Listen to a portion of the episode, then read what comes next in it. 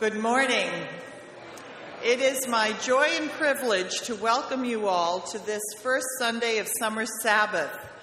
Um, generally, during Summer Sabbath, we as a church get to be together. Instead of in three services, we're together in one, which is a wonderful opportunity to see people we know are a part of our church, but we don't run into each other that often because we have three services. So now we get to be together.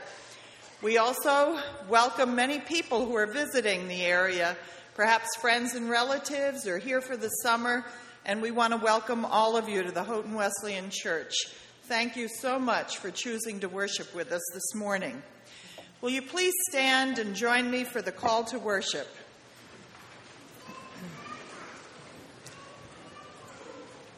Since we have confidence to enter the most holy place by the blood of Jesus, by a new and living way opened for us through the curtain that is his body,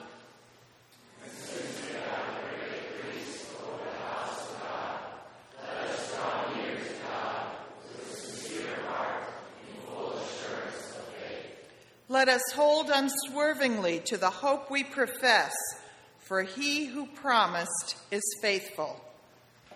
すいません。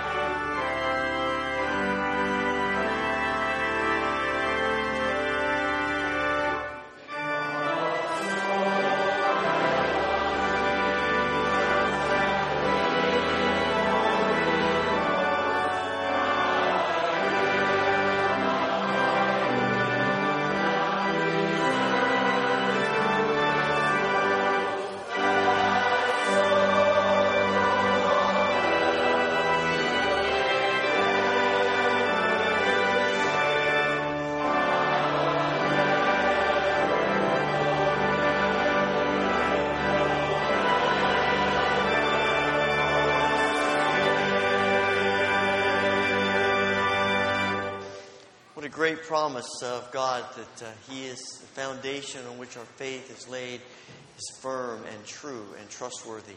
It is so great to see you as we gather for worship today. Uh, before you're seated, take a few moments, uh, maybe a little bit of extended time, and greet those around you. Introduce yourself. Uh, well, wish Happy Father's Day to those who may be appropriate.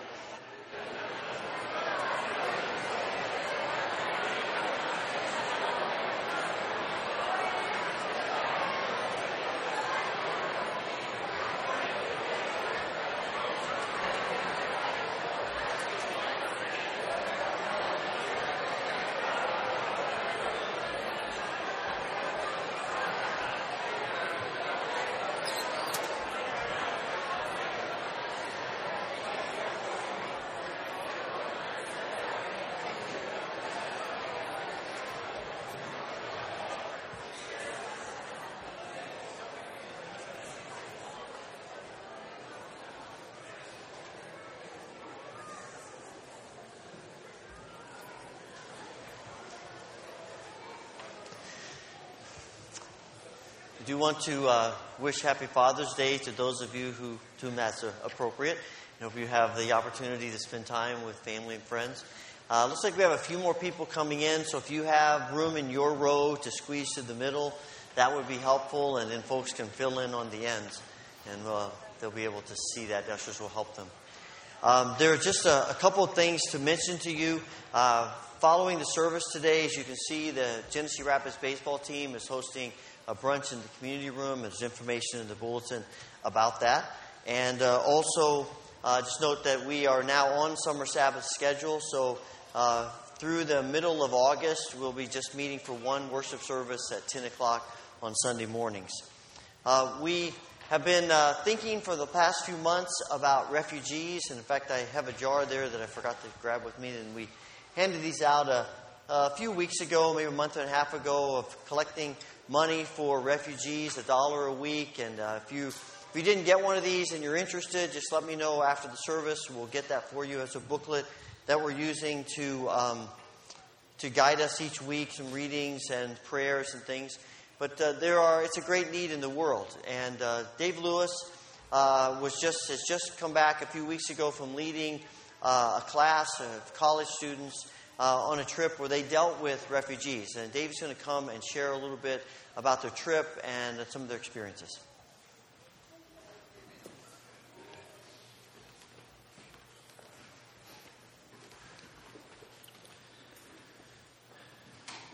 The class that we had was a sports ministry class, and it consisted uh, of a number of our women's soccer players. In fact, uh, 14 of the women's soccer players from Houghton College went.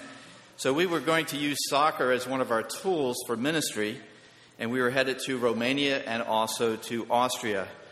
And a wide range of things that we were able to do, and, and one of our primary objectives in both countries was to help the existing ministries, churches, missionaries, and parachurch ministries reach further into their communities and to help them build greater connections within their communities. So it wasn't so much about what we were going to do, although there were many things that God used us for, but how could we assist them in their ongoing work? And I want to focus on one uh, area in particular, and that was in Salzburg, Austria. I didn't know this, but over the past year, over 1 million refugees have passed through Salzburg, which is right on the border of Germany. And many of those refugees have stayed. Refugees from Syria, Iran, Iraq, Afghanistan, Somalia, for the most part. And the churches in that area and some of the missionaries were talking, the world is being brought to us. How can we, how can we minister to them? And so they had a prayer meeting about two months ago now. And during this prayer meeting, one woman stood up, and it was probably the person that they described to be the most unlikely to say this. But she said, As we're praying, the only thing that is coming to my mind, I keep seeing a soccer ball. And they didn't know what to do with this. And then they started to realize, well, the refugees, they all play soccer. The, the men and the, and the boys, they, they play soccer all the time. So why don't we use this as a way to connect with them? And then they found out that there is a group coming uh, from Houghton College that had a bunch of soccer players on it. And so they contacted us about a week before we left. This was not a part of our original plan to go there, but they said, Can you come to Salzburg? We could use you. And so it worked out with the group that we were staying with in Vienna that they would drive us there. It was about four hours for us to get there. And they arranged for us to play a soccer match. And there are five divisions of soccer in Austria. And it was against a uh, second division team, which was a very good level of play. And they asked, Can you come and play this team? And so we did. We drove out there. We spent some time uh, at Calvary Church, the church that uh, is working with the refugees. They told us that that Sunday, 20 uh, former Muslims were baptized because they had come to know Jesus. They said they are so open to hear the gospel. And not only are they open, but many of the Austrians who have for years had basically hardened hearts, that their hearts are softening to the gospel. And so we play this soccer match, and by the way, the, the ladies really played well. I was quite impressed. I'm very grateful uh, because it's difficult, you know, to take that long trip and spend all that time and then to play a game. They did a great job, and it was pouring rain. And afterwards, we went into the clubhouse and we sang and we shared what we were singing about, and we shared with them, you know, we love soccer, but we love Jesus even more. And we were able to minister to them uh, and as a result of that, we had to leave and, and drive four hours back to Vienna because we had a full day of activities the next, next day. But the missionaries who stayed said two things happened as a result of that. Number one, they had never met with this soccer club before. And now, this soccer club, they met with the management and they said, you now have access to these facilities. Anytime you need to use them for your soccer ministry with the refugees, you have access to these facilities. And they are really nice facilities. And it's within walking distance of where the refugee center that they're working with, where those folks live. So it was ideal. So we were able to help them with building this connection. And the second thing is they need workers. And they said, any of your players, if they, if they want to come back three weeks, a summer, a year, whatever, we need you to come back and help us with this ministry. We need people who are experiencing connecting soccer and ministry together.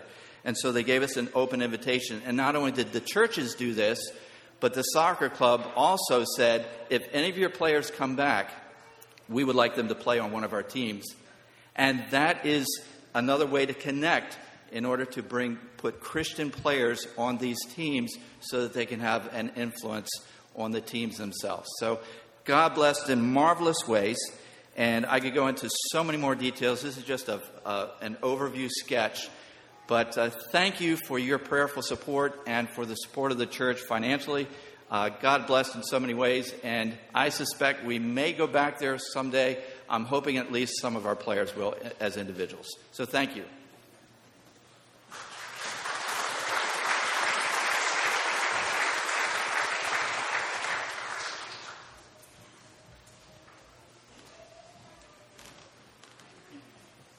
Like to invite our second graders to come on up. Our second graders are going to recite the books of the Bible for us. And as a church, we present our second graders with a gift, and they will get either a Bible, a devotional, or a prayer journal. They get to choose. Jill and Carl Schmidt are our Sunday, second grade Sunday school teachers, and they are wonderful and amazing. They do a great job. They're very enthusiastic, and if the kids seem not to be paying attention or not get something, they're on the kids and they're like, wait, we're going to do this again. Pay attention right here. They have a big, fun group of kids this year. Okay, second graders, are you ready? Do you see your moms and dads? You see everybody else smiling at you? This is your church family. They love you. We love you, and we are proud of you, and we are praying for you, and we think you are the best.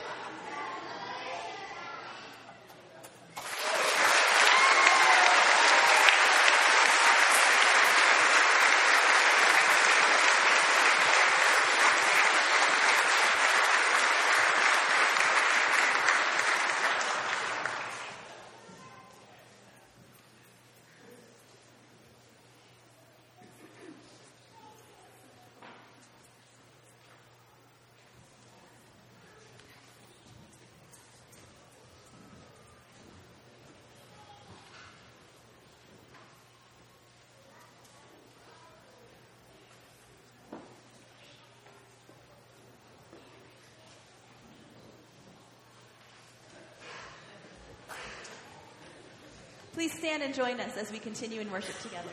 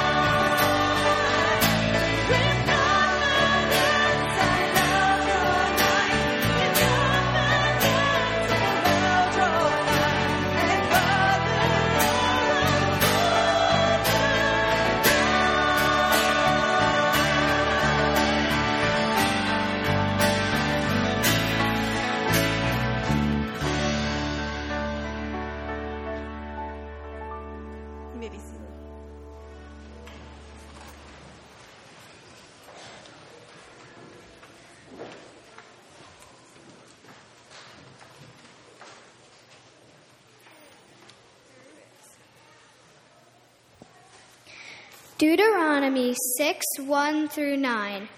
These are the commands, decrees, and laws the Lord your God directed me to teach you, to observe in the land that you are crossing the Jordan to possess, so that you, your children, and their children after them may fear the Lord your God as long as you live, by keeping all his decrees and commands that I give you, and so that you may enjoy long life. Hear Israel and be careful to obey, so that it may go well with you, and that you may increase greatly in a land flowing with milk and honey, just as the Lord, the God of your ancestors, promised you. Hear, O Israel, the Lord our God, the Lord is one. Love the Lord your God with all your heart, and with all your soul, and with all your strength. These commandments that I give you today are to be on your hearts. Impress them on your children. Talk about them when you sit at home and when you walk along the road, when you lie down and when you get up. Tie them as symbols on your hands and bind them on your foreheads. Write them on the doorframes of your houses and on your gates. This is the word of the Lord. I'd like to invite the ushers forward as we give back to God from all that He has given to us.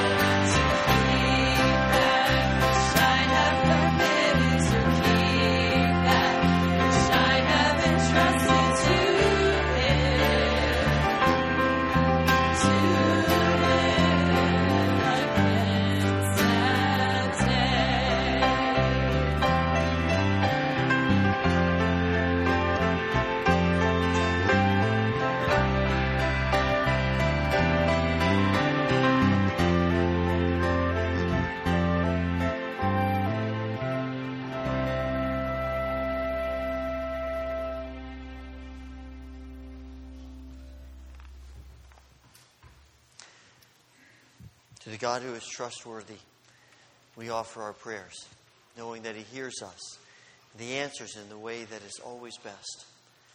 As we spend a few moments praying together, if you would like to come and use the altar rail as a place where you offer your prayers, please come and join me.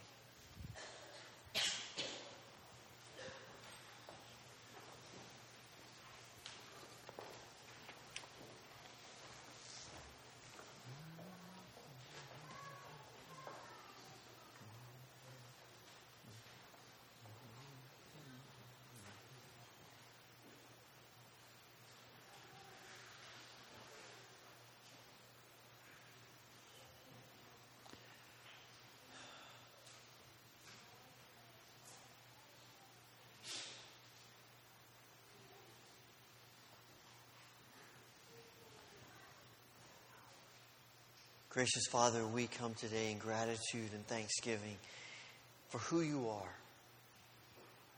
You've not only created us, you not only sustain all that is, you not only have redeemed us through your Son, Jesus Christ, you not only have sent your Holy Spirit to be with us, to encourage us, and to work in our lives and in the church, but you have promised to be faithful every moment of every day, in every circumstance. And we come today in humble adoration and thanksgiving. We worship you. Father, it is precisely because of who you are that we come today with confidence as we offer our prayers to you. Father, we pray for all today who are grieving and ask for your comforting presence upon them. We pray for all who are struggling with health concerns. And we pray particularly for Blanche Weaver, Luke Heisinger, Wade Marsh, Sheldon Emerson, Doug Bogdan, Barb Rangel, Bob Jobert, Laurel Bucher, for Warren Woolsey and Bill Getty, for Phil Muker, Mike Raybuck, for Jill Tyson, Bruce Brenneman, Bev Rett, Micah Christensen, Linda Roth, Dick Gould, Emily Crickler, and for all others who are on our minds and our hearts today. We pray, Father, for uh, all of us who come today expressing our, uh, our need for forgiveness for whatever we may come with today. And we pray that you will give us the assurance of your forgiveness. We pray that you will set us free from the condemnation of the enemy and raise us to new life in Christ Jesus, our Lord and our Savior. Father, we pray not only for, for our needs, but for the needs beyond us. We think of churches that are worshiping today around us. And today we pray for the Friendship United Methodist Church and Pastor Gleason and ask for your anointing and your blessing upon this congregation that they will con- be united to one another and will continue to be a witness to their community and beyond. We pray for our nation. We continue to pray for healing in the midst of so much violence and pain and heartache. We think of all who are grieving from the shooting in Orlando last week. It's hard for us to comprehend this kind of violence, but we know the evil one wants to wreck lives and, and to hurt. And so we pray, Father, that you will bring healing and comfort and grace. And may your church be a presence of healing and grace to all who are feeling this pain most deeply and to our nation. We pray, Father, for uh, all who are still grieving from the shooting in Charleston a year ago.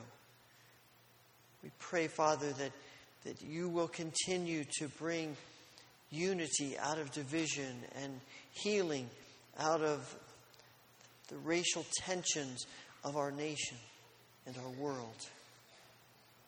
Father, we pray that you will work in our hearts so that we might be agents of healing and unity and peace. Father, we pray for this world in which we live. We pray, Father, for the things that are happening here around us with foster care. This great need of children being placed in homes that where they will be loved and cared for. And we pray that you will continue to work miraculously in this need. And as we think about the wider church, the church around the world, we cannot help but think about our brothers and sisters who face opposition and persecution. We pray especially for Ali, this new convert in Myanmar. We pray, Father, that you will, you will bring to him the necessary transportation he needs to support his family and the encouragement he needs. And for others who are in similar situations, we pray for your grace upon them. Father, we pray for uh, the refugees and the church in Austria that we heard about this morning. And we ask for your grace upon them. We pray that more and more people will, will be overwhelmed by the love of Christ through the church, and that we will hear more and more of the miraculous work of your Spirit. Father, we thank you for these children who stood before us this morning. We pray for your protection in their lives. And we pray that learning the names of the books of the Bible will just lead them to a deeper love and yearning for your word, for your church, for you. Father, this morning we pray for our earthly fathers, and we give you thanks for the gift of family. We know that our fathers are not perfect, none of us are. For some, this has been, perhaps continues to be, a source of pain and struggle. For others, the word Father brings images of love and joy and security. In either case, we pray that you will fill us with a sense of your presence in our families and help us more than anything else to see you more and more clearly, our loving Heavenly Father. And for those of us who are fathers, help us to live so close to you that we continue to reveal you to our children in every way that we possibly can. Father, we offer our prayer in the name of, through the power of your Son, our Savior, the Lord Jesus Christ, who teaches us the model for prayer which we now pray together. Our Father, who art in heaven, hallowed be thy name. Thy kingdom come, thy will be done on earth as it is in heaven. Give us this day our daily bread, and forgive us our debts as we forgive our debtors and lead us not into temptation, but deliver us from evil.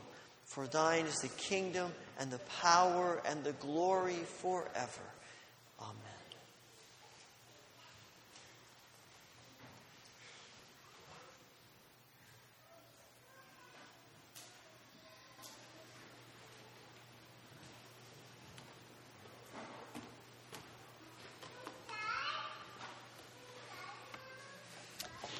Our New Testament scripture reading is from 2 Timothy 1 3 through 14.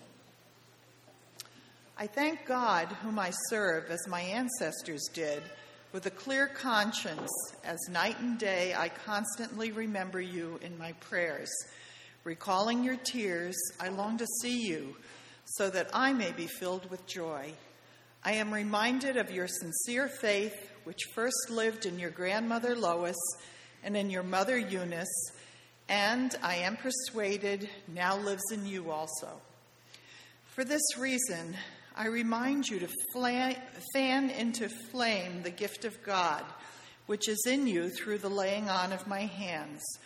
For the Spirit God gave us does not make us timid, but gives us power, love, and self discipline. So do not be ashamed of the testimony about our Lord or of me, his prisoner. Rather, join with me in suffering for the gospel by the power of God. He has saved us and called us to a holy life, not because of anything we have done, but because of his own purpose and grace. This grace was given us in Christ Jesus before the beginning of time, but it has now been revealed through the appearing of our Savior, Christ Jesus who has destroyed death and has brought life and immortality to light through the gospel. And of this gospel I was appointed a herald and an apostle and a teacher. That is why I am suffering as I am.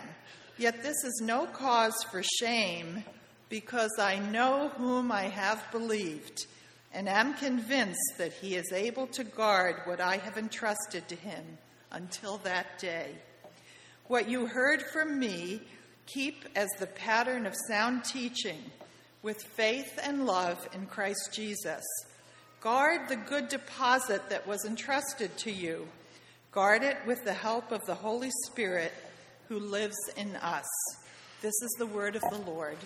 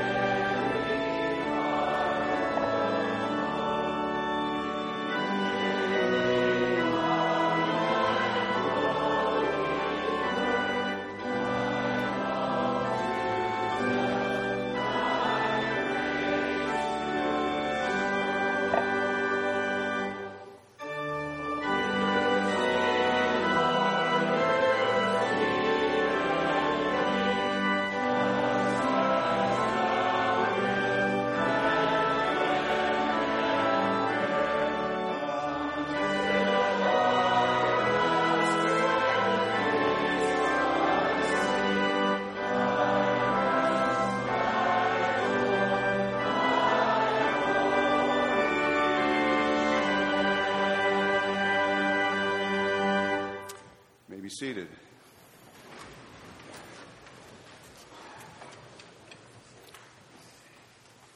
A pastor shouldn't say this, but we've had church.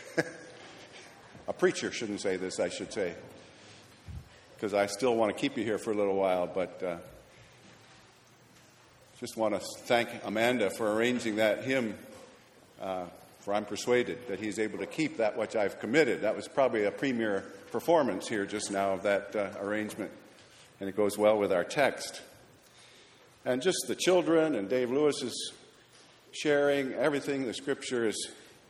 So if, if I drop dead, you've had church, just so you know. I'm preaching from my dad, my father's Bible. It's a little bit worn and quite bulky. But what a privilege to preach from his Bible on Father's Day. So, happy Father's Day, and we have so many tremendous, amazing fathers. I've greeted a few of you just earlier in the service. Uh, It's a privilege to be in this community and, and to know so many of you. Some of you scraping paint yesterday, the day before Father's Day, as an act of love. It's just a great town to be part of. One thing I recall about my dad was that uh, while he was assistant pastor at Houghton Church in the 1950s, yes, I'm that old, um, he was a, a, fireman also. In fact, uh, we lived on the second floor of the China Star restaurant, if you can imagine it. And below us on the first floor was the Houghton hook and ladder fire truck, an open cab fire truck, which somebody saw it in half and uses as a bar somewhere up in Buffalo today. But um, yeah. But um, it was amazing when that fire truck started up in the night and the diesel fumes came up to our bedrooms. Uh, there are a lot of stories we could tell.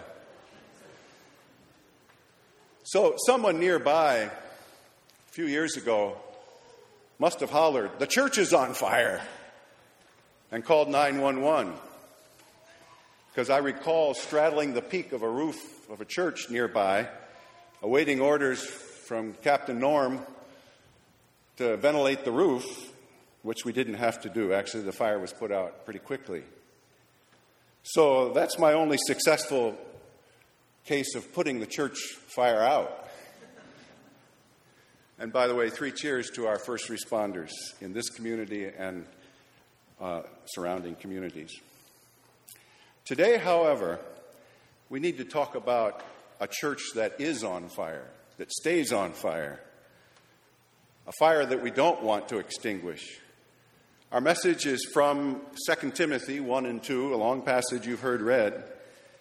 But you might want to keep a Bible in the pew or your Bible open to 2 Timothy chapters 1 and 2, because we're going to be just referring to a lot of those verses. And the particular verse we start with, of course, is the one on the screen I remind you to fan into flame the gift of God which is in you through the laying on of hands. For the Spirit God gave us does not make us timid, but gives us power and love and self discipline or sound mind. The church on fire. Hmm. There are various translations to verse 6 says some of them fan into flame or rekindle or keep ablaze or stir up the fire, the gift of God which is in you. This is the only place in the New Testament that particular word explicitly is used.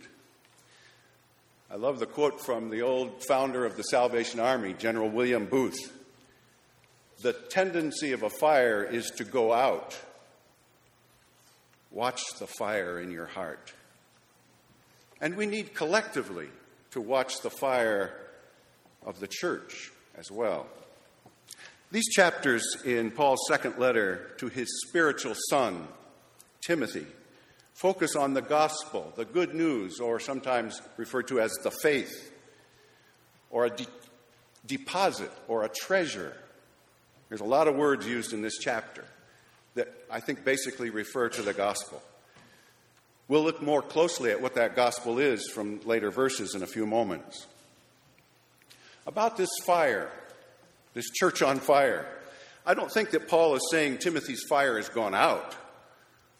Almost 20 years before writing this, his last letter, Paul and Silas met Timothy in Lystra on the second missionary journey, Acts chapter 16, and invited him to join the traveling band in Macedonia, Achaia, and Asia Minor. And he has good things to say about Timothy here and in other places. For example, in Philippians, he says, I have no one else like Timothy. He takes a genuine interest in your welfare and served with me in the work of the gospel. Timothy was young. And from 1 Timothy, we get the hint that maybe he was sickly. And uh, he probably was timid, timid Timothy shy. And neither am I saying that our church isn't on fire or a fire is going out. But we do need to tend it to make sure it is burning hot. By the way, a question can we apply what Paul says to Timothy to us today? After all, it's a letter to a, written to a specific guy. It refers to his specific ordination and specific gifts of pastor teacher. So maybe we should throw it all out and not apply it to us, or maybe not.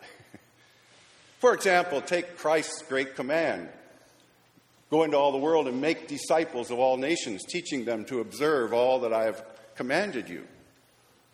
I think Paul applies that to Timothy as well, who wasn't, wasn't an apostle. Timothy wasn't an apostle, but he's telling Timothy to be a discipler.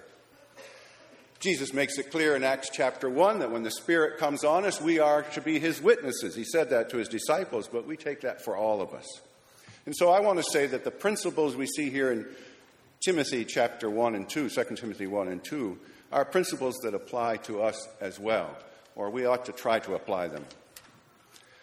So let's go to this chapter. Paul first reminds Timothy that we get the faith from God and from others. The good news, the gospel, the faith comes to us by grace. It's God's doing, it's a gift. But He has messengers along the way that are essential too. Do you remember those who shared the faith with you? who modeled the faith for you, who nurtured you in the faith. These are the best first responders, the most important people in your life. Paul several times refers to Timothy's family faith roots, chapter 1, verse 5, and chapter 3, verses 14 and 15. He was taught the scriptures from infancy. What an endorsement of Sunday school classes, children's and youth ministries, even demonstrated on the front row here this morning, the kids learning the, the books of the Bible. How important this is. So, Timothy received the foundation of his faith, the good news, in his home.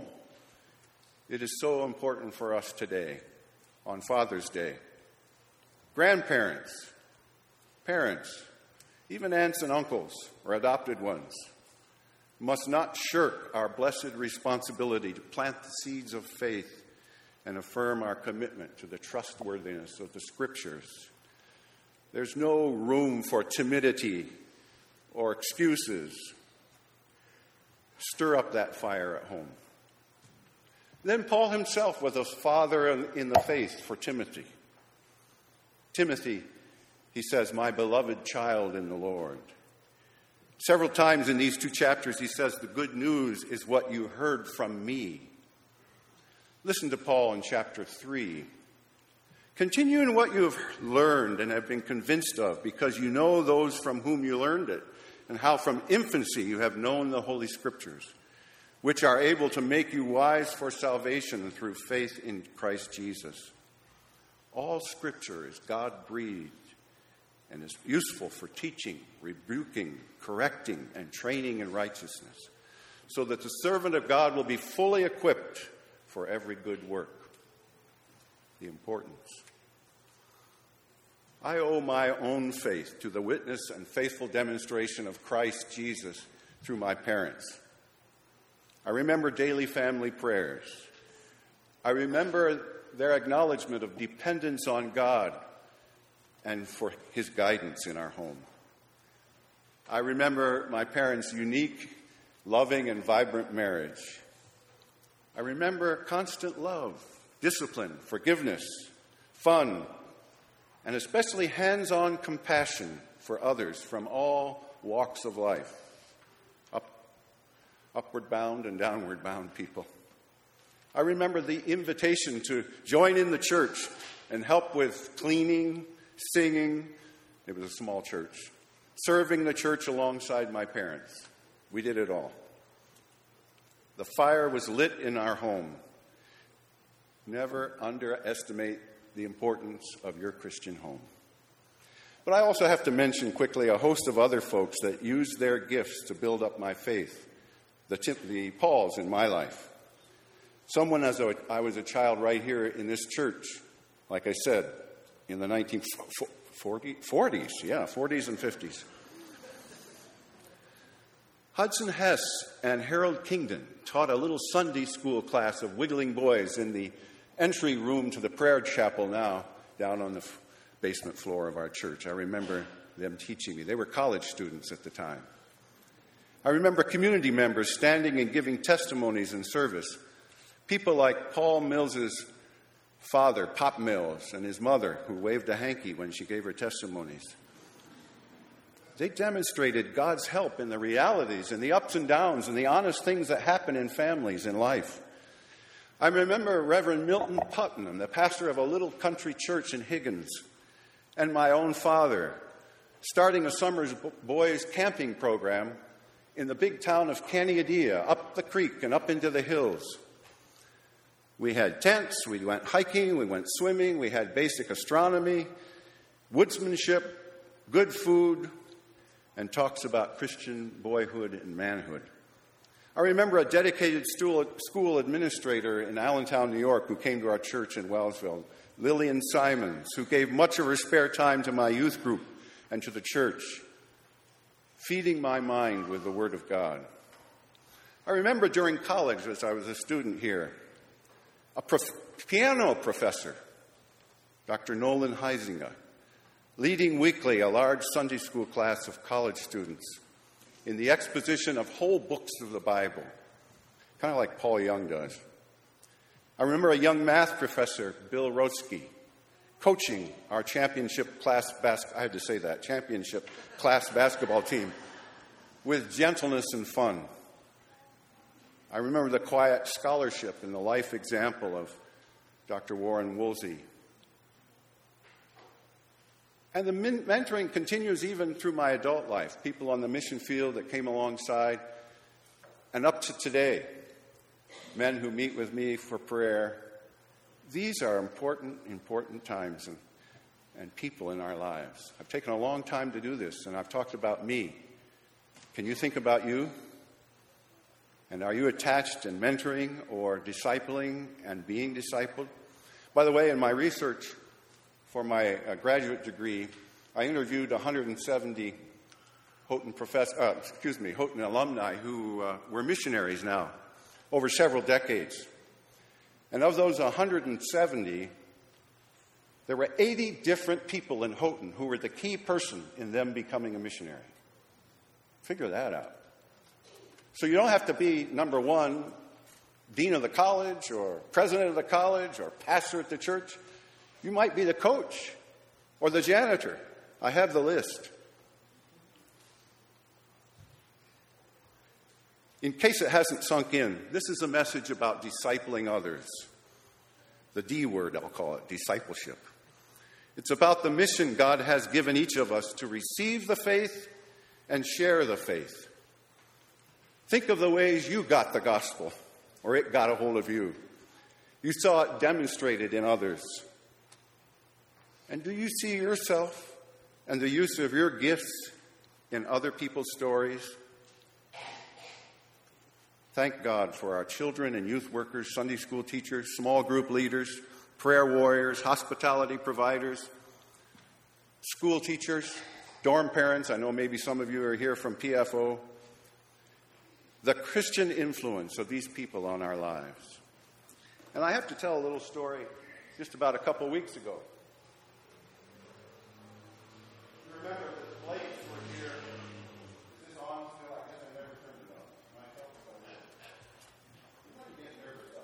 I'm preaching as a, an assistant pastor. Kind of makes me nervous. A couple of weeks ago, the, the Blakes were here with that amazing vigil for waiting for Crystal to go to heaven. And they had come ahead, but their teenage son in high school had stayed behind in Czech Republic, where he goes to high school in, in the Czech language. But he flew in late, and he got here, and I think almost the day he arrived, he went to a Rapids baseball game. And uh, Joshua got a foul ball, caught it, and then we all told him the rule of the game is you hand it in for a 25 cent piece of candy. And he did, but I could see the disappointment on his face. He had his glove and everything. He plays base- baseball in the Czech on a, on a town team. And I just caught that in my eye, and I went up and sat next to him, and I had a few minutes to chat to, to Joshua, who was here for the week or how long ever it took for his mother to go to heaven. He's 15 years old. So I just talked to him about his high school and his baseball, and he was so pleasant. So during that week, we had a chance to, of course, minister. him. And there were so many here in our church who ministered to their family through food and other ways. The, the Samansky Children's Library just was full of the kids all, all week long. It was a wonderful ministry. But I asked Ralph, I said, Ralph, would you mind having the team sign a baseball for, for Joshua? You know, this is a rough week for this kid. And so on the night they lost, you know, and it was a lousy game. I remember, I think it was uh, Hornell, and we had the lead till about the eighth inning, and then the other team scored more runs, and we lost. But the team came up, and coach manager handed me a baseball sign by the team, the Rapids. And I gave it to Joshua the next day, and his face lit up. Now, I know he wrote a card to the team, and I don't know what he said. But in those few minutes that I had with Joshua, I get a card from him. Thank you so much for being so kind to me and my family. I'm so glad I met you. You are an inspiration to me, blah, blah, blah. I won't read the rest. a 15 year old boy and a little baseball that's worth, I don't know, Ralph, eight bucks or something. And for the rest of his life, he'll remember the week his mother passed away that some people paid attention to him. That's what I'm talking about mentoring, role modeling, finding a person that you can pour your life to, into. This is the church on fire, using your gifts to nurture the young and the old in the faith. I want to stir up a desire in our hearts to demonstrate the faith and share it with others.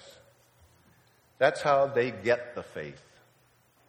And once the gospel is received, we are to guard the faith with the Holy Spirit's help. I know you think I have cotton mouth. I do. It's going to go better now. Guard the faith with the Holy Spirit's help. What you have heard from me, keep as the pattern of sound teaching with faith and love in Christ Jesus. Guard the good deposit that was entrusted to you. Guard it with the help of the Holy Spirit who lives in us. So if you had $1,000 and it was put in the bank, you hope they have the FDIC or somebody guarding that investment. We know how to protect valuable things. How do we protect the faith? And by the way, what is this treasure, the faith, the gospel? I promised you I'd talk about it. It's in this passage. This faith that we're not to be ashamed of and we're to guard. Paul makes it clear in verses 8 through 14. What is the gospel? It's the saving gospel. It's a matter of life and death for us. It leads to a holy life. It's more than just getting saved, it's living the life. That's why we need discipleship. Keep growing. It's not gained by our efforts, but it's by God's grace in Christ Jesus. And what good news it is. As we were singing one of the hymns earlier, I just thought, hit the nail on the head. Christ destroys death and brings life. Life and immortality to life. I mean, this is the whole real package. And Paul's not ashamed of this gospel. And it's summed up in chapter 2, verse 8, which we didn't read, but it's about Jesus the Messiah being raised from the dead.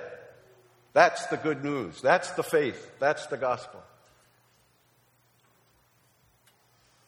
And how is this treasure kept and guarded and secured? Well, it's both divine and human. That is to say, God takes care of his gospel. The Holy Spirit protects God's truth. It stands the test of time and the trials of centuries. It's been scoffed at and mocked and derided and discarded, but it's never been destroyed. He guards it. He guards our faith. It gets shaky sometimes. There's sometimes doubts. There's sometimes trials. There's Paul saying he's suffering. He's in prison. Well, who's going to protect it? I know whom I have believed. And I am convinced that he is able to guard that which I have committed unto him against that day till he comes. God protects, God guards. But he says we're to guard it too. I think of uh, Martin Luther when he was asked to recant his, his uh, belief It's by faith you are saved, not by works. He was asked to recant, and he says, I won't. Here I stand, I can do none else. Paul said, I'm not ashamed of the gospel of Christ, for it is the power of God unto salvation. And so Luther writes, That word above all earthly powers, no thanks to them abideth. The Spirit and the gift are ours, through him who with us sideth. Let goods and kindred go, this mortal life also. The body they may kill, God's truth abideth still, his kingdom is forever. Some people have guarded the faith, and thank God for his guarding their faith. I think sometimes we're ashamed, we're tempted to be ashamed or squirm about the essential truths of the gospel. And it seems to be magnified a little bit our today with what we read about the generations walking away from the faith, or maybe picking up kind of a syncretistic, quasi spiritual faith, and you ask them what they believe, and you don't see the, the resurrection faith of Christ. Some recent Pew research confirms that the church in the USA is losing many. In the last five years, Americans with no religious affiliation has increased from 15% to 20%. One in five now in our country are what they call nones. They have no religious beliefs or faith. And I could say more about that. But we have our work cut out for us in this community, especially our immediate mission field. Now, I'm a missionary and I teach missions over there. But we have a mission field right here. It's us. We're an academic community filled with young people, that next generation that are struggling with the faith. Who's going to show them? Who's going to guard? Who's going to demonstrate the faith? So we must not hide the gospel or apologize for it or add to it or subtract from it. Around our young people and each other, we must not be ashamed or neutral about the gospel. We can have bold discussions, wrestle with issues of the day, listen to all ideas, be gracious, but not punt when it comes to the convictions of the Word. We should be vulnerable and honest and not claim to have all the answers, but on the essentials, stand firm, even suffer ridicule, for we know whom we have believed. And our job personally is to guard our convictions, to keep growing. You don't do that by depending on 1950s Sunday school class. You do it by staying in the Word and discipling with others. There's more to learn. We need to go deeper. Work on the fire of your own beliefs, your convictions. The church, its convictions, this church, its convictions, its history is needed in this community and with our mission field. Don't hide our light under a bushel. Let's keep growing the faith and stirring the coals of our convictions. And if that is so, then we will and must give or pass on the gospel with the gifts that God has given us. It says on the chapter 2, be or chapter 1, be strong in the grace, excuse me, it is chapter 2. Be strong in the grace that is in Christ Jesus. And the things you have heard me say, entrust to reliable people. Join me in suffering like a good soldier. I'm going to be real honest. This message emerged as this month I pick up an unanticipated role of leading adult discipleship and college ministries at Houghton Wesleyan Church. Wasn't planning on this. I was going to be a bus driver the rest of my life. Nobody laughed. I said, Wes, you have to be crazy. I don't know their movies. I don't know their language. I don't know their music. I don't know their jokes. I don't know technology, as you can probably tell. And he said, That's fine. You care about people.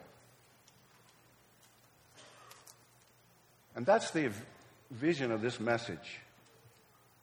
That's the fire I want this church to demonstrate for one another. It not be about our whistles and our bells, the latest thing we can do, glitz and glamour, or Paul Shea wearing tight jeans and whatever. Uh, the scripture says it's not by might nor by power. Okay, I'll let you laugh at that one. I'm sorry, Andrea. It's not by might nor by power, but by my Spirit, says the Lord of hosts. I believe we're going to have to get on our knees as a church and pray for the Holy Spirit to open our doors and our arms and our hugs and our hospitality and our interest in our mission field here. And that includes our love for each other, like was demonstrated yesterday at the house next door.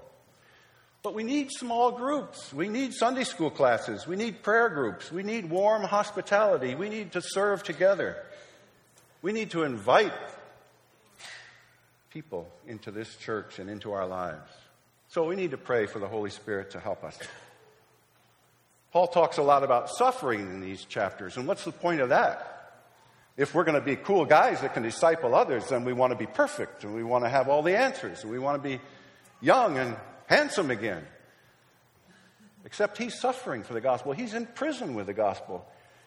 Some of you will be grieving. Some of you will have hardships. You'll lose a job, but you can still minister to others.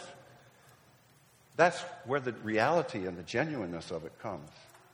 Those very struggles might be the tool through which God instructs others and makes the gospel more believable. Paul nails it. We have no excuse. We can't be too young or too old or too shy or too weak or too dumb or too close. You know, the church in our proximity to Houghton College, we're too close. Or too imperfect. God did not give us a spirit of fear, but of power and of love and a sound mind. One of my first mentors in the pastoral ministry, back again in the dark ages, preached it, I think it was my oldest daughter's uh, dedication day. He said, With the Spirit of God in our hearts, we have power so that we don't give up, love so that we don't blow up, and a sound mind so that we don't crack up. I may crack up this year trying to be your assistant pastor. Not, not with God's help. Each one of us should entrust the treasure of our life in Christ with others. Help them grow, mentor them, be accountable. Have small groups. I said it a thousand times already here. Hospitality, prayer, welcoming. Share our lives with each other and especially with the young in our community. Can you make that a goal in the year and the months ahead? And then finally, it just struck me as I was studying this passage, and I don't know about the Greek grammar and all. Sorry, Terry, but it's something I still got to go back and brush up on. But this is a treasure you notice how many times he uses entrusted, entrusted to us? There's a fascinating relationship, a fascinating relationship between the gospel, that is the faith, the treasure, God, us, and others. You see these verses together. The faith, the gospel, has been entrusted to us. We entrust the whole kit and caboodle to Him, and He guards it. But then we're to entrust it to others who will be able to pass it on to others. And when you hear the testimonies of Houghton alumni, recently the class of four, uh, what, 41 year class, or 40, I don't know what it was. It was Dick Hallberg's class. He's old too. the influence of this little community and this church on people's lives Let's keep it up. So we cheer for athletes who are on fire, hitting or pitching or scoring the lights out. We admire Christians who are on fire. Let's allow the Holy Spirit to make us a church on fire.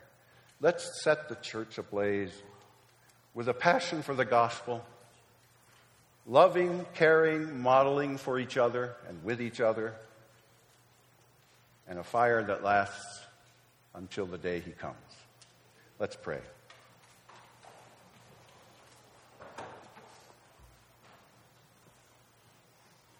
Lord, we thank you for the Word of God and for the clarity of that Word. Thank you for the good news of Jesus Christ that's come to us. Thank you for the many who've modeled and brought it to us, including our parents, our pastors, our youth workers and Sunday school teachers. Thank you for those who shared it and for those who mentor us still. And Lord, make us a church who will march into this world and march out into our community and live up the hill and march up the hill, the academy, the college, Fillmore, and other schools in the area as Christian lights and testimonies. And for those here who are from other parts of the, going to serve in other parts of the world, or go back home to other places as team members and school teachers and dorm parents, and those of us who are grandparents and parents, Lord, may we light and kindle the fire of the good news. In Jesus' name, amen.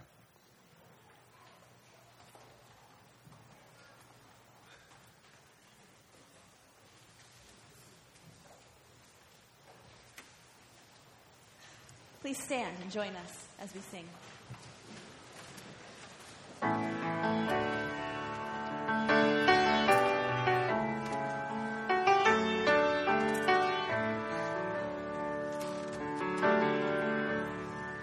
Oh, church, arise